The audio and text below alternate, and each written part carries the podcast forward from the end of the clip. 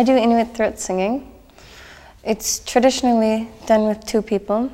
This whole thing started where this, the noises are emulating the sounds of the land or the sounds of animals. And traditionally it's two women and the sounds are broken up into two different parts. It's a game, it's like round robin, where if one woman's making one sound, the other one's doing the other, and it goes back and forth like this. And it's very regimented.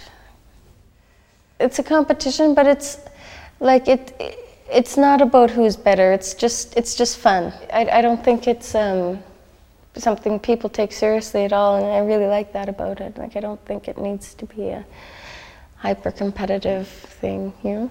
Any occasion is good. Like um, when people open meetings and stuff, there's a you, you know you have to show respect, or you know maybe someone's getting married or a talent show. Like it doesn't matter. It's very very informal. It can be anywhere. Like I sing at parties with my friends, you know, three in the morning. It's not like it's uh, there's no rules surrounding it.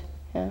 Well, traditionally though, there'd be you know, if, if there was a feast, like if someone came back with a huge bounty of food and they'd make the giant igloos and sometimes they'd be interconnecting and then people would definitely do it. But I think that in the winter that people got maybe bored sometimes because it was so cold and they're stuck inside.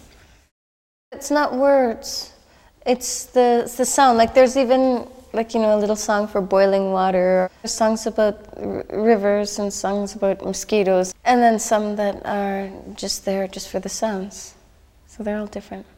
This song that i'll show you it's called uh, Qimiqalwapik and it's about the dog teams it's about a little puppy that's was running and when the sea ice freezes, there'll be patches of snow and then smooth pieces of ice. And, and the puppy, because it's so small and doesn't know yet, it was running and went to the ice and ended up slipping. You know how the dogs do that? it's really cute.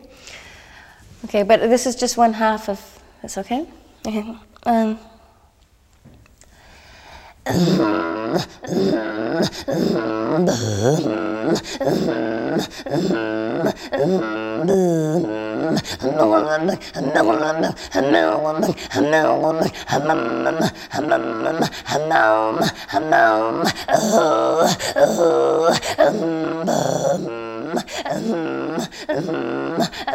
Mm-hmm.